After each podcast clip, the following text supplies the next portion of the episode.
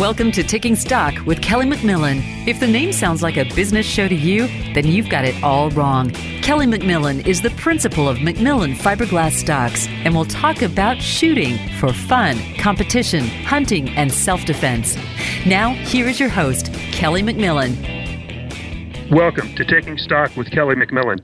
I'm your host, and for the next hour, we'll be discussing all things related to firearms, shooting, hunting, and the firearms industry. Uh, we've got a couple of really great guests, and I'm looking forward to the show. I'm joined here by my co host, Zev the Wolf Nadler, who is the owner and operator of Firearms Concierge and the bestdronage.com. Thank you, Kelly. I'm glad to be here. And I just want to give a quick shout out to our good friend Len Backus at longrangehunting.com for all your long range hunting and shooting needs. Check out his website, longrangehunting.com. Our first guest is uh, really exciting for me. Um, he's been kind of a friend of the family and uh, a friend of my father's. I, I'm always really excited about talking to somebody who knew my father and, and had a relationship with him because you know it's a way to to know that he's still here and he hasn't been forgotten. So um, without much ado i'm going to introduce mark lonsdale. Hey mark thanks for joining us on the show. Hey thank you kelly. Happy to be here. Why don't you tell us a little bit about your background where you grew up um, how you got to be where you are today and and throw in a little about your relationship with my dad Wow, that's a long story. Um, basically, uh, I grew up in New Zealand. I came to the United States in uh, 1977 for deep sea diving school, and I was actually still in the Army at the time. Um, but uh, ended up getting into deep sea diving where I was working two months on, two months off. So on the two months off, I was able to get into competitive shooting, and it was initially the the IPSC style shooting here in the U.S um, made the top 10 in the U.S. by 1980, 1981. Uh, took second place in the first SOF three gun match. Was ranked number six in the U.S. Uh, in the 1982 Nationals. Um, and this is when, you know, Bill Wilson, Robbie Leatham, Brian Enos, uh, John Pride, these guys were, were all on their, their ascending arc. Um, but, uh, I had been a long range rifle shooter back in New Zealand, uh, shot competitively there, um, was top shot at my, in my intake in the uh, Army and Infantry. So, uh, was asked to run a, uh, a sniper school for one of the uh, police departments back in about 82, 81, 82. And uh, at that time, I was I was using literally an out of the box Ruger 77 with a Leupold scope on it, but perfectly adequate. It was a very accurate rifle. Uh, one of the snipers turned up with a uh, a custom McMillan rifle, and I was very impressed with it. So got a hold of Gale, and uh, Gale built me my first custom sniper rifle. It was on the uh, M40 stock with the uh, with a Douglas air gauge barrel, and we actually built it on a Sako Action at that time. So that's how it all started back in '82. I want to take just a second to explain to our listeners that yes, it, he is talking about the M40A1 stock that, that we designed for the Marine Corps. And yes, the M40A1 was on a Remington. And yes, we did put Sako actions into that stock. If you look at our catalog today, that stock is listed as our general purpose hunting stock. And the reason that we called it that is because it was the only one we had at the time. And we put every action in it, including Mausers. And, and because it was the only one we had, we did a lot of custom inletting and uh, uh, custom tang work and a lot of stuff that uh, we had to do simply because it was the only one we had. So, yeah, Mark was telling the truth. The first gun my dad built him was on a Sako in the M40A1 stock. So that's how that gets put together. Um, yeah. You know, I, I want to step back just a second. So you were you were military in New Zealand, and when you came to the U.S., you were you were still in the New Zealand military. Yes, I was I was I was still technically on board, but um, they had an all volunteer army at that time. You could literally get out on 24 hours notice. And what happened when I started doing really well in shooting here, um, I, I became in demand. I mean, federal agencies, police departments, military units.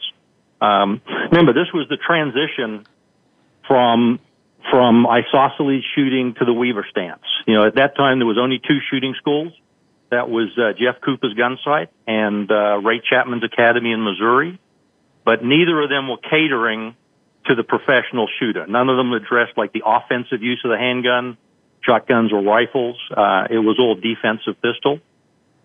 So I started in basically in 82. I started the Specialized Tactical Training Unit, STTU, um, under the understanding they said it's basically if you build it, they will come. And, and I built the school and um, just had a lot of contracts from then onwards. One of the things I find really interesting, and pe- most people don't know, uh, because I've been around it, I understand how the military reaches out to to gain knowledge in any area they can. Uh, we have another guest, uh, Todd Hodnett, that's scheduled for a later show, who had never been in the military but is in such demand now that they're scheduling classes a year out teaching military how to you know shoot long distance. So when you have a skill and it's something that the especially special forces and stuff i know that that that was a lot of the people that you work with um, when they find out that you have a skill that they want to learn they're willing to come and, have you teach them and, and have people teach them something that they want to learn so i think that's really cool that they're, not limited to what they can learn from within the particular branch of the service that they're in.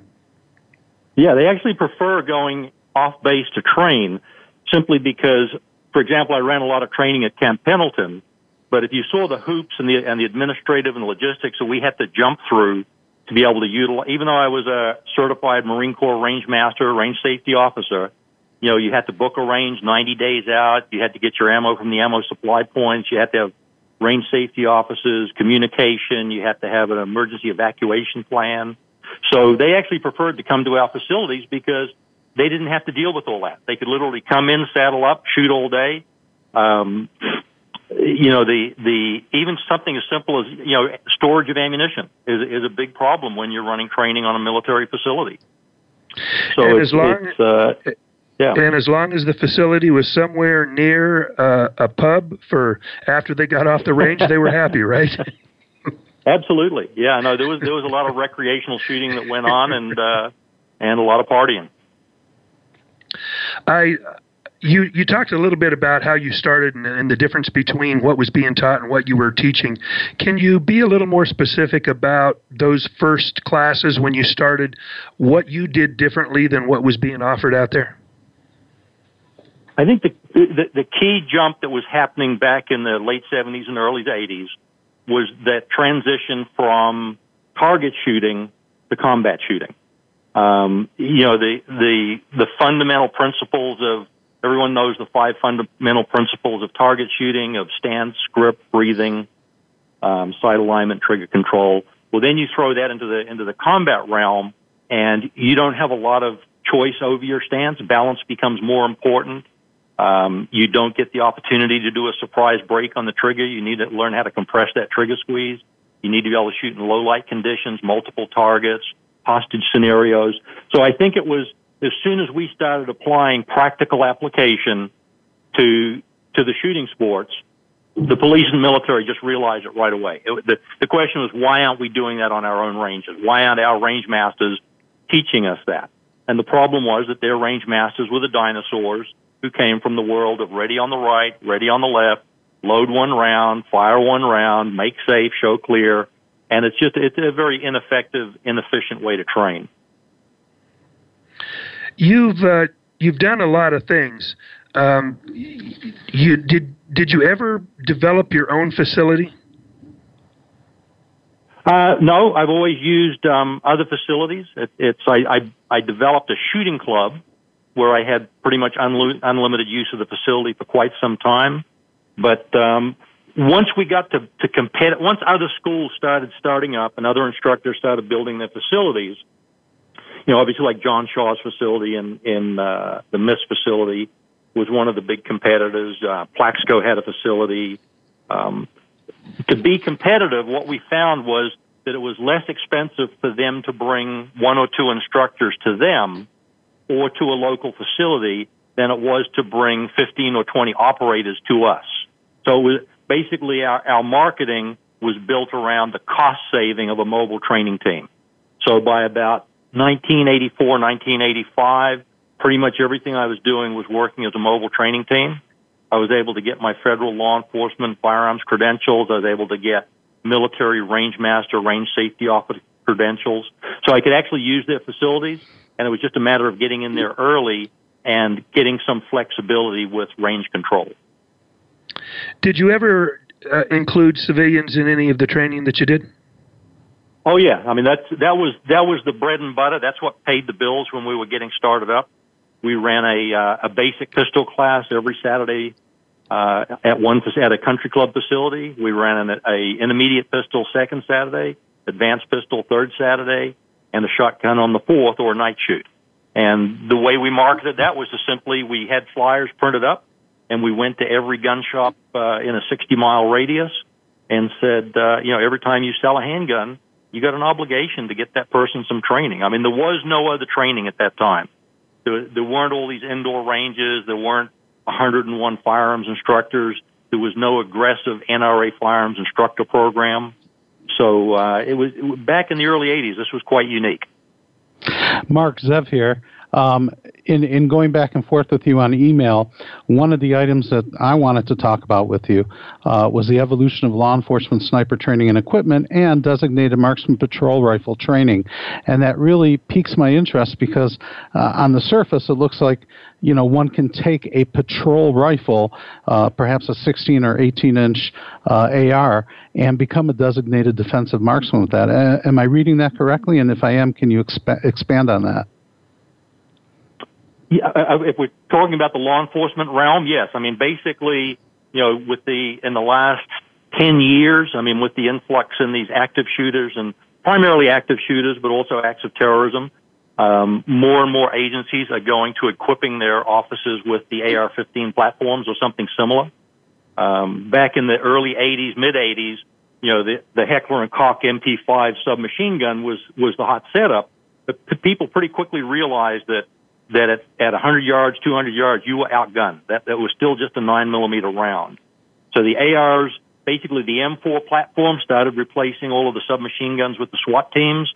And then once we started getting these active shooter scenarios, um, it went to the patrol offices. Because if you can imagine, if you've got an active shooter in a school or a hospital, uh, any industrial facility, you're looking at corridors that are 100 to 150 yards, 150 feet long.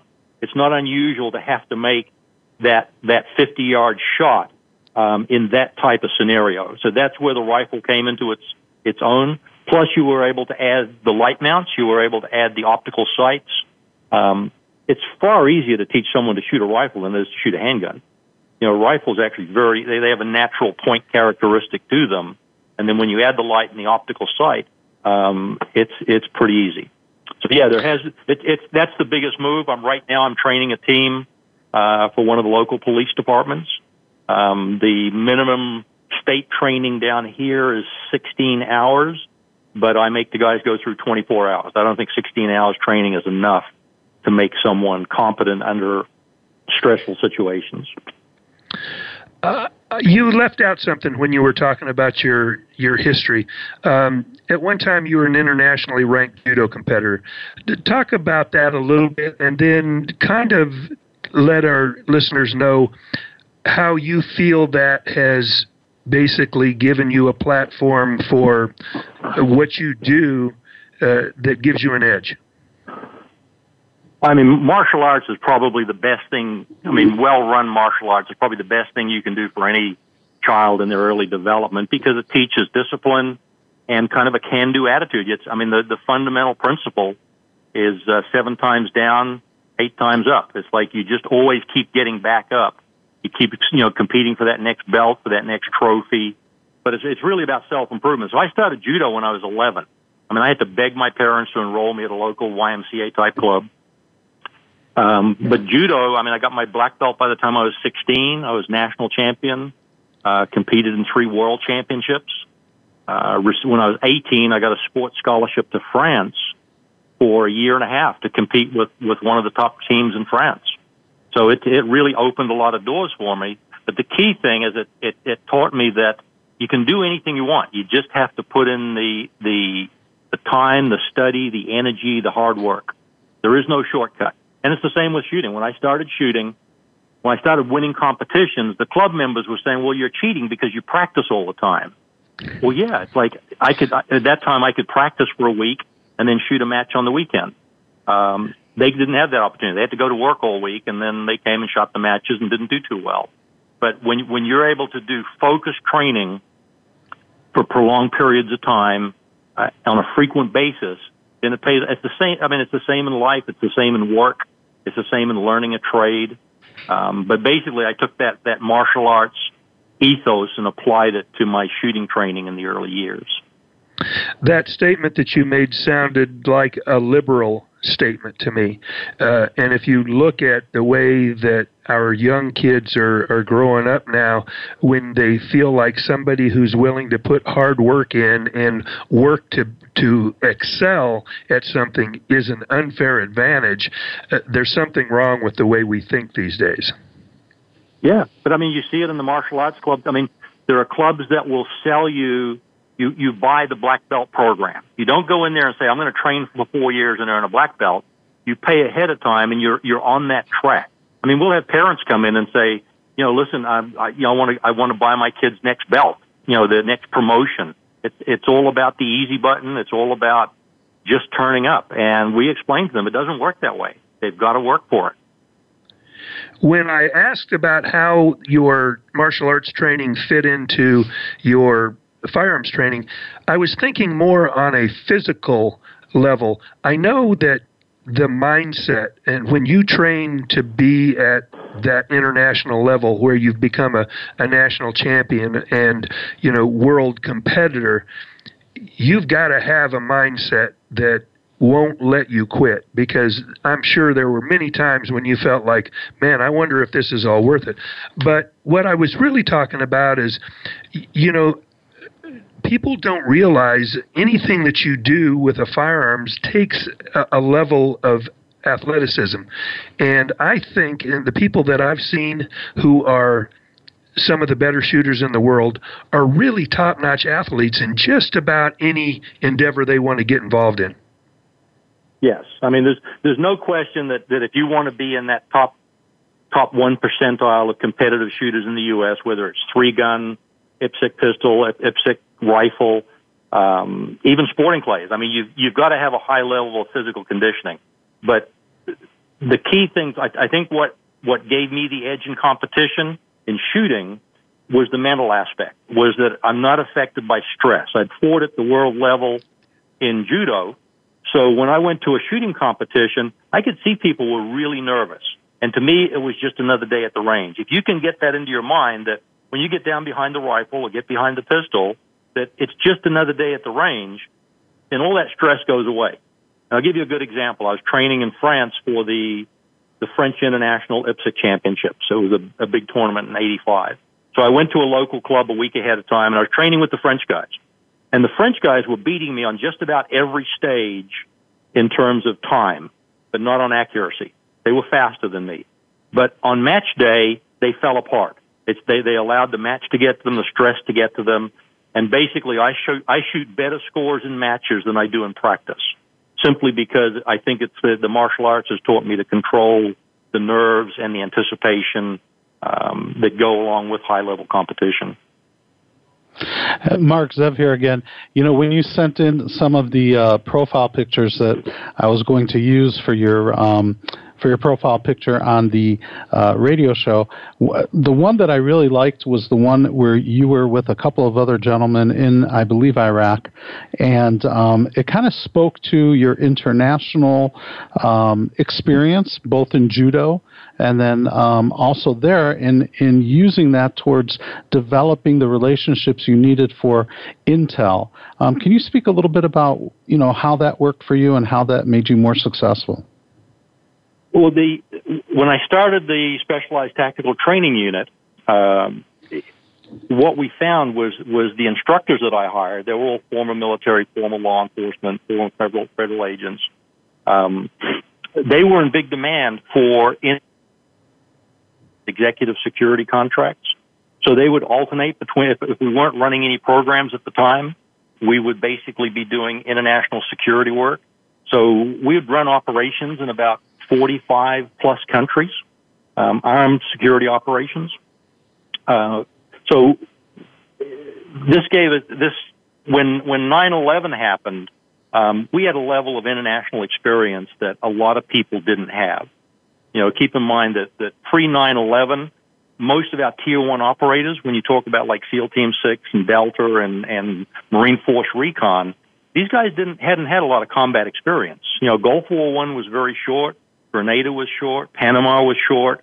So it wasn't until um, Operation Enduring Freedom and Operation Iraqi Freedom came along that these guys really got a chance to practice their practice their trade.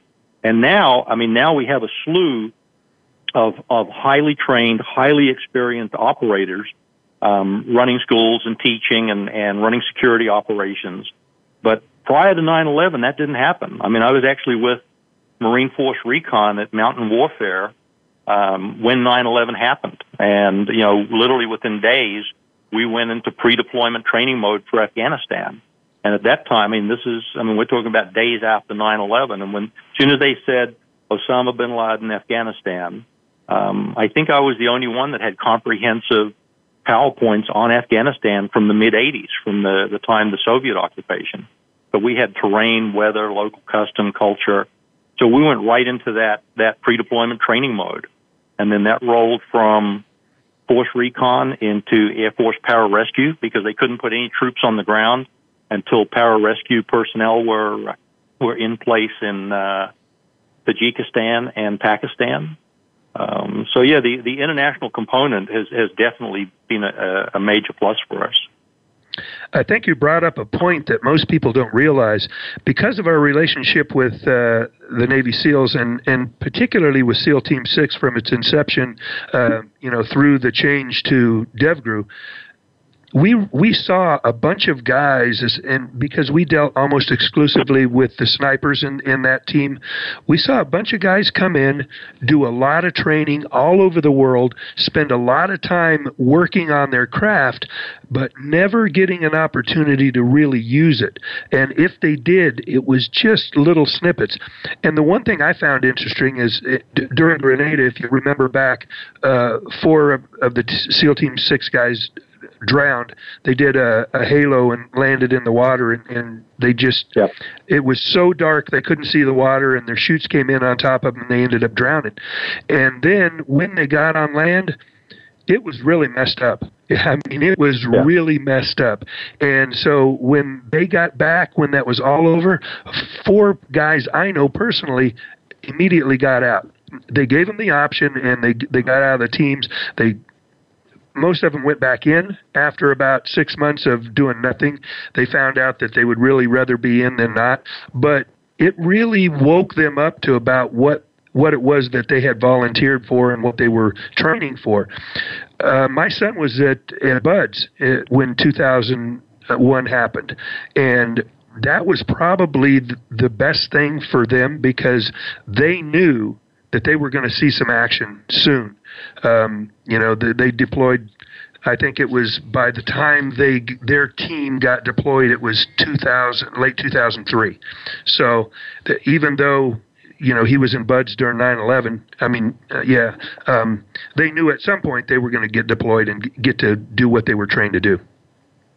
Yeah, I mean it's it's the peacetime military. Let's let's say from 1980 to 2001 you know, there simply just wasn't a lot of operational opportunity. I mean, you got to do some peacekeeping.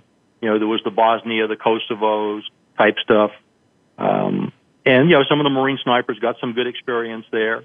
There was the, um, going after the, the, uh, what do they call it? The PIFWICs in, in, uh, Kosovo, the guys that had committed war crimes you know, the, the SEALs got to go in and do some of those operations. Mm-hmm. But I mean, it wasn't until 9/11 came along and basically George Bush said, you know, we're taking the gloves off, we're going after these guys. That uh, everyone knew that it was game on, and this was the Super Bowl. I've got a funny story to, to talk about. My son, uh, you know, his mom was really worried when uh, he was deployed.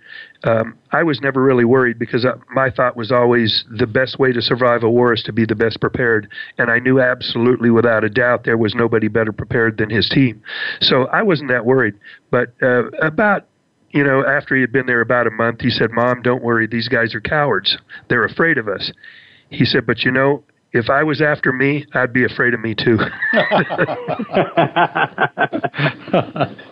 and so that made her feel better. I laughed at it. I thought it was really cool.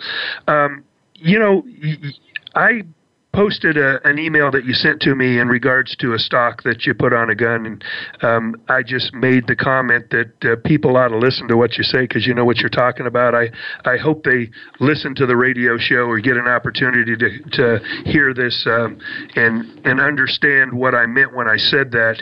Uh, not only are you an international judo competitor, have taught military and uh, government people from all over. You've got a master's in criminology with a focus on criminal components of insurgency and terrorism. That's a mouthful, but uh, that's that's really impressive to me because you did that because you wanted to. I mean, there was. Uh, I'm assuming that the the whole premise for you going back to school and getting a master's was to get the knowledge, not to try to impress anybody with a master's degree. Well, I, I deployed to Iraq and Afghanistan every year from, um, you know, like literally by November of 2001, after 9/11, two months after 9/11. I mean, I was into the tribal districts of Peshawar, of uh, Western Pakistan, just looking, just trying to get a feel for the terrain and the people and the culture, so that I could come back and teach that to our guys. Um, and like I said, I, I was in Iraq and Afghanistan every year up until 2007, 2008. But by 2006, I realized that, that we were going about this all wrong. I mean, the level of corruption in the Afghan government was just, was just endemic. The, the same with the Iraqis. The, the, the, the military and police were extremely low grade personnel. I mean, we were getting mass desertions from the police and military academies. They wouldn't deploy to areas outside of their own tribal district.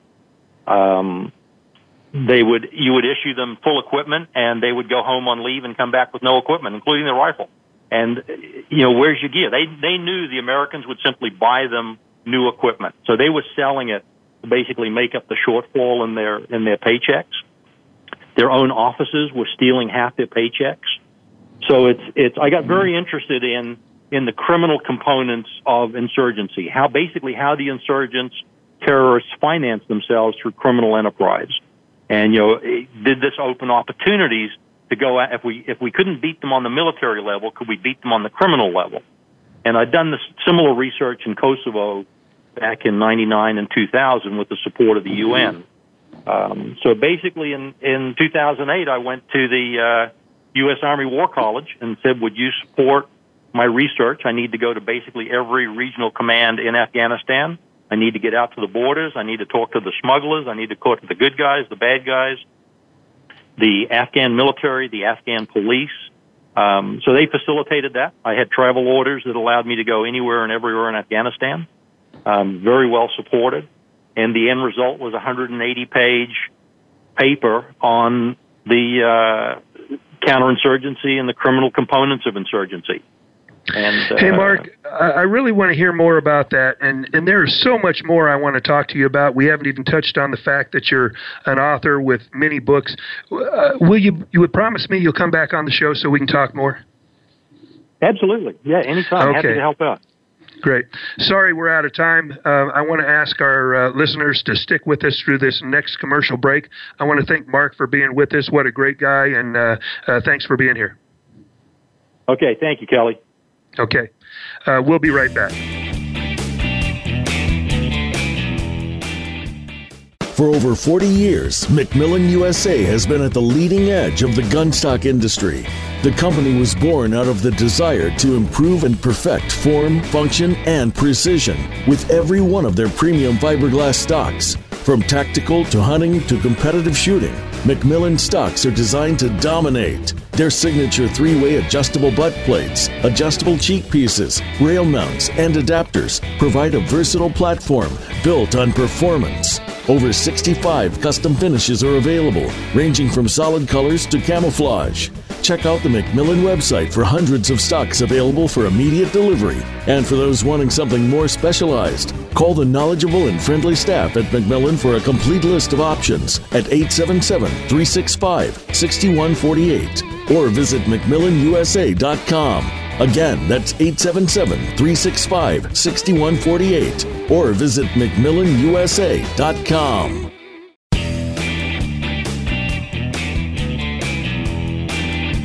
You are listening to Taking Stock with Kelly McMillan. Now back to the show. Welcome back to Taking Stock with Kelly McMillan. Thanks for sticking with us. Uh, really enjoyed Mark. Uh, such a great guy. Um, definitely ran out of time, and there's so much more I wanted to talk to him about. We'll have him back on another show. Uh, our next guest has been a longtime friend of mine, such a great guy.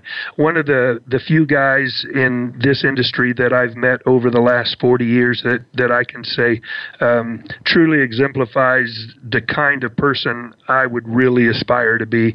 Um, really nice, uh, works very hard at what he does, very personable. Of course, all those things are involved in, in his uh, you know line of work.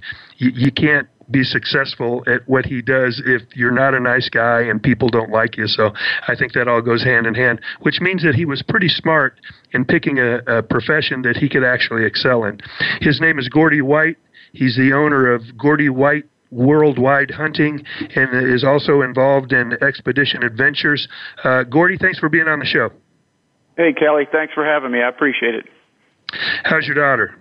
Oh, she's doing good. She's doing great. Uh, she's got a birthday coming up next week, and she's going into the fifth grade at the oh, end of the summer break.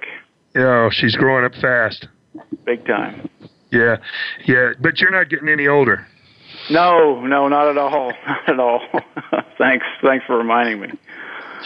Well, uh, let's let our listeners know a little bit about Gordy White. Tell us about uh, you know where you grew up, uh, how you got into hunting, and and uh, how you got to where you are today.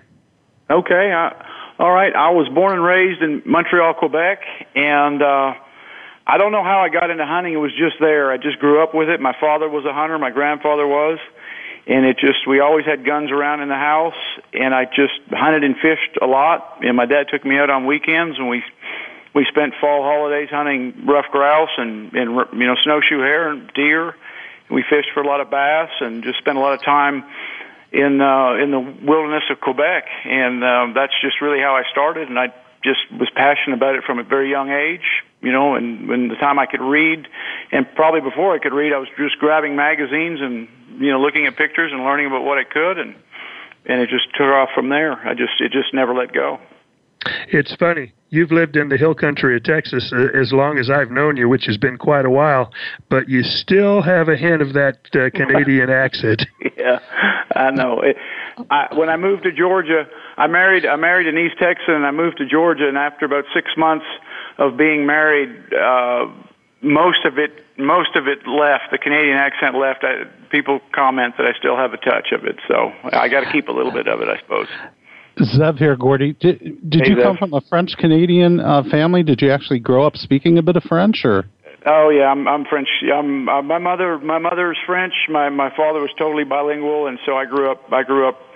I suppose I consider myself French Canadian. Yes, right, sir. right. So when I heard the accent, I was thinking what I heard uh, when I had some French uh, folk come and, and, do some shooting uh, about a month ago. Uh, they picked up an AR-15 and, and, they yelled "Vive la Quebec libre!" Pretty... yeah, I, I, lived through. I was young, but I lived through some a lot of those days way back yeah. when. I also was uh, I'm I'm the kind of guy that opens up a book and looks for the pictures right away. And Kelly has a copy of your book on the on the desk here, and I went uh-huh. right to the page that had two phenomenal pictures, uh, one on the left side and one on the right side of your dad and of your granddad uh, mm-hmm. back in the day by the uh, by the lake house. And I, I just can't imagine a better great a better way of growing up as a young man and, and learning the things you learned that, that got you on the path you're on today. So kudos to them. Well, yeah, they they um, yeah they're fantastic. I can't I can't uh, imagine another, you know, another upbringing. Uh, my dad was just, he's just a wonderful father and taught me to shoot from a year, very young age. And we just spent a lot of time together in the woods. And my grandfather was already very old when I was, when I was growing up and able to shoot and fish, but he still, you know, I commented, I wrote in the book that the last time I fished with my grandfather, he was 93 and he was he was paddling the canoe. So how do you were, like that? Yeah, yeah, they're both awesome. Uh, so I'm actually I haven't seen the lake uh, in a very very long time since my teens, and I'm actually going to see it uh, in about a month. So it'll be the first time in probably 30 years or more that I haven't seen the lake where I grew well, up fishing and, it, and doing a lot of hunting enjoy that trip. Uh, we were just talking to some people on a conference call earlier, and they were saying that that all of the lakes, and I think they were talking specifically about the Great Lakes, uh, their elevations are so high because of some program that Obama instituted to. Uh, have more fisheries in the rivers, so they want to keep the streams and rivers higher, so they're not letting any of the water out of the the lake. So they're they're really causing problems for the communities around the lake. I hope that lake that you're in hasn't had that same kind of problem. No, I don't. I don't think so. I think it'll be. I think it'll be okay. It'll be full and, and healthy. Yeah. Yeah, the thing about your accent that gets me is the out and about. yeah, that's still I, Canadian. I can't. I, Kelly, I can't let it go. It just that's that's the last of it, I believe. I'm, I'm told repeatedly that uh, I guess it's going to go with me. So uh, I've worked at it, but I can't. I can't. Uh, I guess I wasn't born in Texas, so I can't have it all. So I'm going to have to keep uh, that that part of my accent. I think I've only heard you say "a" one time. I dropped I dropped that a long time ago. I probably just threw that in just to just to just to show you that I do have some Canadian roots. Yeah, exactly. Now your brother still lives in Canada, right? Yes, he does. He's he's lives in Alberta, and uh, he's an outfitter in northern Alberta in the Grande Prairie area. Hunts for really big whitetails and mule deer, elk, moose. Uh, yeah, he's still he's still very active. He does a really good job. He's my brother's my best friend, and he's an exceptional hunter. Okay, well, let's mm-hmm. use this opportunity to plug him. Uh, if people wanted to go hunt with him, how would they get in touch with him? Or can they book a hunt with him through you? Oh yeah, I take care of a lot of his bookings, you know, for for a long time now. But his his his outfit is called Legend Outfitting. You just uh, legendoutfitting.com. His name's Mike White. He's a great guy, and um, he runs a very, you know, private, small operation, but high quality. And he takes really good care of his guys. He's got tremendous repeat business, and it's just northern Alberta is a land of really big deer. Uh, mule deer and whitetail both. So he, uh, no, he does an excellent job. Mike's Mike's superb. Awesome. And I can see why you would represent him because I know from experience that's the kind of people that you look for for your clients to to have that kind of experience. Absolutely. You know, there's there's so much hunting around the world, and there's many. There's lots of outfitters. There, there are great guides and, and outfitters throughout. There's no reason. This is a, one thing I do talk to some people about. There's enough really good people out there to stay away from the guys that really don't have the experience or the professionalism. Uh, so yeah, Mike is at the top of the heap. At you know, along with so many that I work with, you know, closely in um, you know South America, Africa, you know, in the South Pacific, throughout North America. Uh, there's some really I've got wonderful partners, and that's what I how I consider them. They're they're they're partners of mine, and they just do such a good job for my friends and clients and hunters. And so there's there's no reason not to. There's there's so many good opportunities still today with with great guides and outfitters. There's no reason not to use them at all. We kind of skipped over some of the stuff that I think is important, and I want you to go back and talk about it. Um, sure. We we didn't give you an opportunity to talk about. Uh, uh, Gordy White Worldwide Hunting. Uh, explain mm-hmm. what you do and, and how you go about uh, servicing your clients. Well, my my business is a is a consulting uh, agency business. I represent outfitters from around the world, uh, big game and wing shooting. And so what I do is I just uh, I, I I just have a fantastic network of guys and and people contact me my my my clientele my friends uh, hunters. I set up you know custom travel for them around the world and, and a lot of touring too and photographic safaris. It's still doing a lot of Kenyan um, South Africa, and you know throughout throughout sub-Saharan Africa. So what I do is I I arrange uh, sporting travel, um, like I said, all over the world, and uh, I just work with excellent people. So people can call me, and I I I work on their trips from start to finish, every detail. Now I know you got into that business when you um, you met a guy, uh, uh, Colonel Dennis Behrens, and and work with uh, Expedition Adventures. That's his business, and um, he, he does basically the same thing. I know he's a retired colonel, so is his wife, uh, and they've. I think the last time I talked to him, he said he had done 37 tours to Africa. Maybe I maybe I'm way off. I thought that what he what he said though. Yeah, so, he's he's he's knocking on 80 about 80 80 safaris total, but I think he's going to be this year it'll be his 41st Kenyan safari. So we met uh yeah, pretty amazing. Amazing um amount of travel to Africa and everywhere around the world, but we met in 1995 in Zimbabwe. I was working in Zimbabwe and he walked into camp with his friends and uh, we struck a, a friendship, and we had a great safari. And you know, years later, uh, he asked me to join him in in his business, Expedition Adventures, and work with his network of of friends and hunters. And uh, here we are, you know, ten years later, still going strong. He's wonderful. He and his wife Lorette are are absolutely wonderful friends and, and, and partners. Uh, I agree with you 100%. The first time I met them, they attended a dinner that I hosted for uh, the NRA when the NRA convention was here in town, and they came to my house. Uh, both uh, retired Air Force colonels, which is, I think, interesting. I'm not sure that that there's a, another couple that can, you know, say that, but wonderful people, kind, uh, really really thoughtful people and I know I've been around some officers that weren't that way but they they're both terrific people. Oh yeah, I've I've I can't say enough about about uh, the colonel and, and and Colonel Loretta. They're just superb and they are they've been around the world so many times, so much experience uh, just superb and uh, a true pleasure to travel with when you know when we do take trips together abroad. Yeah, the, the colonel, the colonel, I still I still can't shoot anywhere near as good as a colonel, and he's he uh, he's quite a bit older than I am, and he is he can't stop. He's constantly on the go. Today he leaves for Montana for a fishing trip, so he's he's always on the go.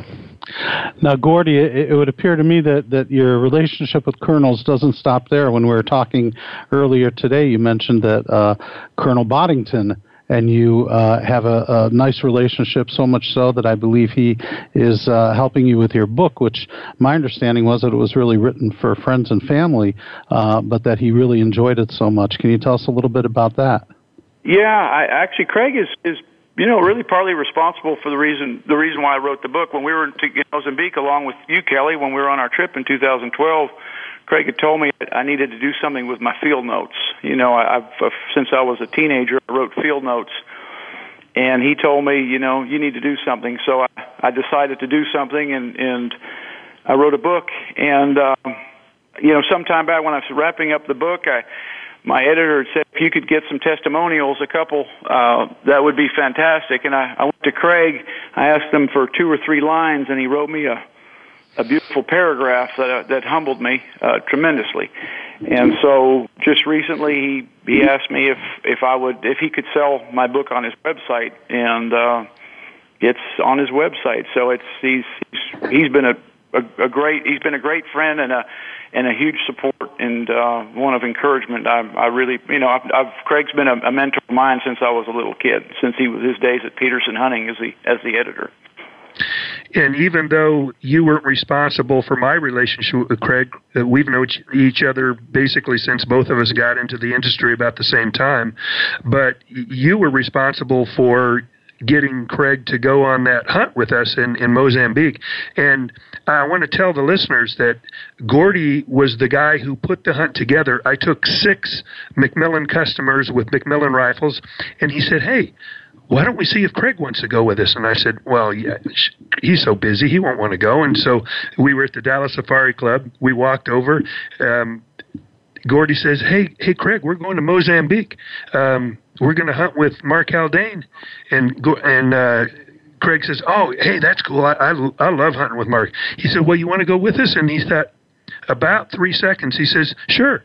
And that was all it took, which I thought was the coolest thing. You know, Craig is like um, Colonel Behrens, not what you would expect at all if you'd heard a biography of him. You'd have some sort of um, concept of uh, you know this real famous uh, guy who writes books and TV shows, but he's about as down to earth as it, it comes. He's got a tremendous wit. He is funny. He's great to have around the campfire at the end of a day of hunting. Just one of the the best guys you could ever go on a hunt with. So I'm telling everybody out there, if you ever get an opportunity to to hunt with Craig Boddington, do it. He's he doesn't come off as the know-it-all and and the professional around the camp. He won't volunteer any information unless you ask him, and then he's more than happy to help out with anything he can. But he's just there to enjoy the hunting, and and it it was a really cool experience for me. Oh yeah, I agree with you 100%, Kelly. Uh, Craig, when I, when I first met Craig years ago, when I was just out of college, I was so nervous walking up to him with a copy of Safari Rifles and asked him to sign it. I remember just more or less shaking. I'll, I'll admit, but yeah, you're right. He is just just low key and so much fun in camp, and he's just like you say, great with everybody. He's a true pleasure. Very knowledgeable, but you you wouldn't know it unless you really asked him. But he is uh, he's first class. I, I totally agree with what you said. All right, Gordy, here comes a radio blush, so get ready. I'm going to read just a small portion of his testimonial. He writes, Gordy is one of the good guys, honest, self-deprecating, and given to the shame. Eh, excuse me, not given to the shameless self-promotion that, in this era of mass communication without accountability, turns inexperienced wannabes into self-proclaimed gurus. So he actually says you're not one of those guys. You're one of the good guys, honest and self-deprecating. So uh, I kind of like that, and I, I like the picture that went along with it. So good job, and I can't wait to actually read this and not just look at the pictures. thank, thank you, Zev. I was, I was uh, amazed, and um, oh, I'm, I'm, I'm short on words to say what I, what I, what I, when I received that from Craig, I asked him for two or three lines, and I received that, and I just was, I was in shock, and I was truly humbled by it. So I'm extremely appreciative of, of what he did and his words, of course. Well, I agree with every word he wrote, and, and you know I've known you long enough to know that uh, he knows you well. I know you well. Any of your clients would testify to that. I'm absolutely certain. okay, you, enough Kelly. about enough about that. Let's let's get on to some some real business. Um, so you have certain areas that you service. Uh, you mentioned Argentina. Talk about the types of, of hunts and what you do for your clients that book you to go to Argentina. Okay, uh, Argentina is really popular. I, I would say it's almost half of my business, and it's primarily wing shooting. And, and the high volume dove shooting in Cordoba is the is the big attraction. So we we work with some really great lodges. You know, the lodges in, in Cordoba are first class. Uh, the the food is gourmet, and the shooting is is unmatched. It's it's truly amazing. So, and it's it's primarily doves. There's a little bit of pigeons, some perdice, a little bit here and there, uh, but really it's all pigeons. So that's that's a big part of our business. The Colonel hosts a lot of groups in uh, January, February in Cordoba, and then also we do. Uh, this is duck season right now, so I've I've got groups heading heading to Argentina uh, this week for duck and dove combinations, also with perdice. And earlier in the year, March, April, we we sell and, and represent uh, outfitters in Patagonia, the southern part of Argentina. Really, really beautiful country. And there, uh, our our folks hunt uh, red stag, California quail, believe it or not, and along with uh, really superb. Um, trout fishing in, in blue ribbon streams, you know, just just really superb trips in, in Patagonia. And so, yeah, we're busy with with Argentina almost year. I'd say year round. I've got groups, you know, back that go in in November for for dove shooting, but uh, but the spring, our springtime, uh, starting in really late May, June through uh, early August, we we do quite a bit of combination uh, combination trips with with ducks, doves, and and perdice. Can you uh, give us a little description of, uh, just say a guy wants to go down and, and do one of those high volume dove hunts? Uh, mm-hmm. Kind of give us a rundown on, on exactly what that looks like, what they can expect. Uh, talk about you know how you help them get their their gun permits and and get everything that they need to, so that there's virtually no hassles in, involved. Okay, well, uh, you know uh, typically the the dove shoots in Cordoba are going to be three or four day shoots. So if somebody calls me up, they're interested. What I'll do is I'll I'll ask them since it's year round shooting. I'll ask them their their preferred time of year to go, uh, the amount of people going with them. Uh, you know, some lodges work can can book taking groups exclusively for six people. Some require ten or more. So I'll find out you know what their expectations are, how many folks are traveling with them, uh, non-hunters, you know, hunters, that sort of thing. Then I'll once they give me dates, I get everything secured with the outfitter, and from there we we look at air. You know, I help with air air travel. I work with an excellent uh, Marilyn Mills in Louisiana. She helps me uh, daily for the past ten years with my with air travel. And we we we look at schedules. So I, I look at schedules before anything's booked, just to make sure that entry and you know the the entry into the country and departing is is where it needs to be because to me a great trip involves smooth travel so i have a, i have a look at that and and then from that point i uh, Q and A on a lot of things. Uh, they're going to ask questions. You know, I set up tours, hotels in Buenos Aires. You know, tango shows, whatever they want to do. Often, often uh, groups will, will, you know, especially couples will make side trips out to Mendoza, to wine country. So I work out all the, you know, I've got great partners throughout Argentina handle everything. And I'm one on one with with with the clients every step of the way. And and with guns, Argentina's been difficult in the past few years with guns. It's it's we we do most of most of the folks will rent guns at the lodges. That's the large majority these days. But some that that want to bring their own guns, they can, and I help them through the the gun process as well. So, you know, from start to finish, um, I'll take care of everything. I oversee you know all aspects, make sure everything's you know in line and how it needs to be. So when they get off that plane in Buenos Aires, there's somebody there with a sign with their name on it, my logo, and from there it's it's very smooth all the way through till they get back home. Now, as you said earlier, you work with what you consider partners. There are only certain people that you'll book with um, and it doesn't matter whether it's Argentina or Mozambique or South Africa. Uh, I know this personally, but I want you to explain to the uh, listeners how it is that you determine who you're going to choose as your partners and who you're going to send clients to, because I think it's really important.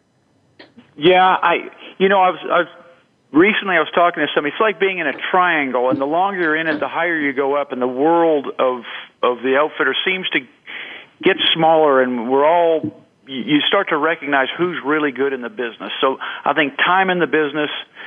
Uh, I also spend a lot of time traveling to these destinations all over the world to for site checking, but you know, but beforehand, I've got a good idea what I'm, who I'm going to meet, and I've got plenty of reference and uh, you know folks with track records. So I know you know my shots at at, at these outfitters and, and is is you know trips abroad are, is time well spent. And so I go and I meet. I meet them at conventions, and there's just an awful. There's a lot of communication. That's easy these days with with all the technology. And then, you know, some. It's just I will set up hunters and shooters with different operators just based on the location, specialties, the species of game, where I think they'll fit best. And the the advantage with me is that I'm not tied to one particular area or outfitter. I've got a, a tremendous amount of flexibility, so I can really custom fit somebody's trip to you know to fit what they want to do. So, you know, I I work with some really good people, but they all differ, and I just feel out you know the client, the hunter, and see what they want to do. And you know, some go with their family, some with their you know, some go on their own, some it's a guy's trip, and so it just it just depends. So there's there's different uh, aspects of it that I got to look at. I think you downplayed the part that I think is important. Uh, I think the fact that you actually go to these places and spend time with them. I know you, you did six weeks one one year, didn't you? Actually guiding for one of the outfitters that you used. You just wanted to make sure that everything that you talked about was exa- exactly the way it, it happens. I know when you sit down with a an outfitter at the Dallas Safari Club or SCI and you're seriously talking about what they have to offer and what they can do for you they're on their best behavior. They're going to tell you what they think you want to hear. They're going to make sure that they convince you that they've got everything that you want. But you really don't know until you get down there and spend some time with them whether that's true or not. Um, which leads to my next question. I asked this of you a long time ago, and I loved your answer. Um, why does a guy need you? Why did they just need uh, need another rung in the ladder when, you know, like I said, if they if they took the time to go to Dallas Safari Club or SCI, they could sit down with most of these outfitters and and book their trip themselves. Why why does it do them uh, a service to come to you? Well, one, it doesn't cost them anymore. Straight up, the the outfitters you know, on that end of on that end of business, there's no savings. The, the savings can be for the hunter and client working with me because I can find them, you know, the best valued hunt they're looking for. But I, I know these people. I've been in the business 25 years. Uh, I'm, you know, they're my clientele, my clients and friends are in the U.S. We, I'm on the phone all day long. I sit in front of three screens answering emails, answering calls.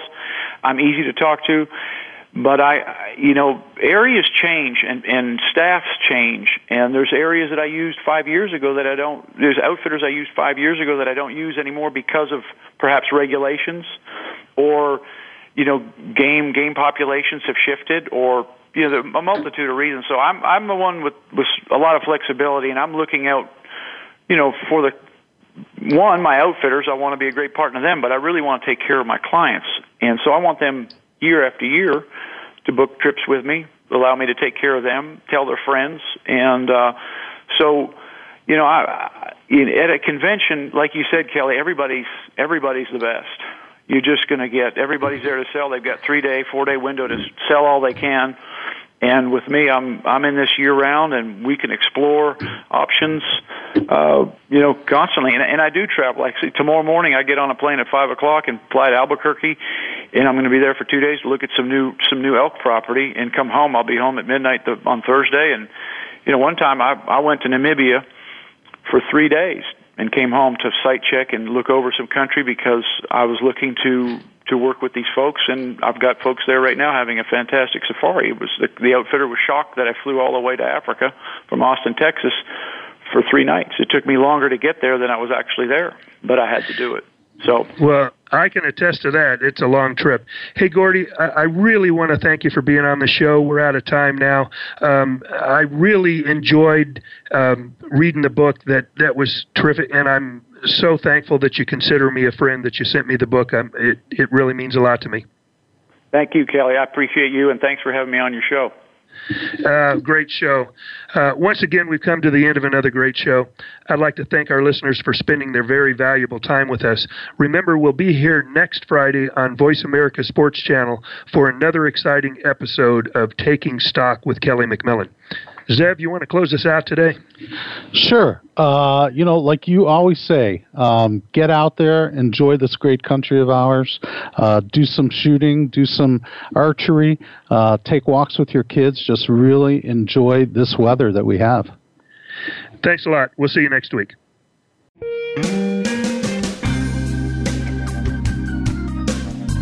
Thank you for tuning in to Taking Stock with Kelly McMillan. Be sure to come back for more next Friday at 2 p.m. Eastern Time and 11 a.m. Pacific Time on the Voice America Sports Channel. The weekend is here. Enjoy yourself. We'll talk again next week.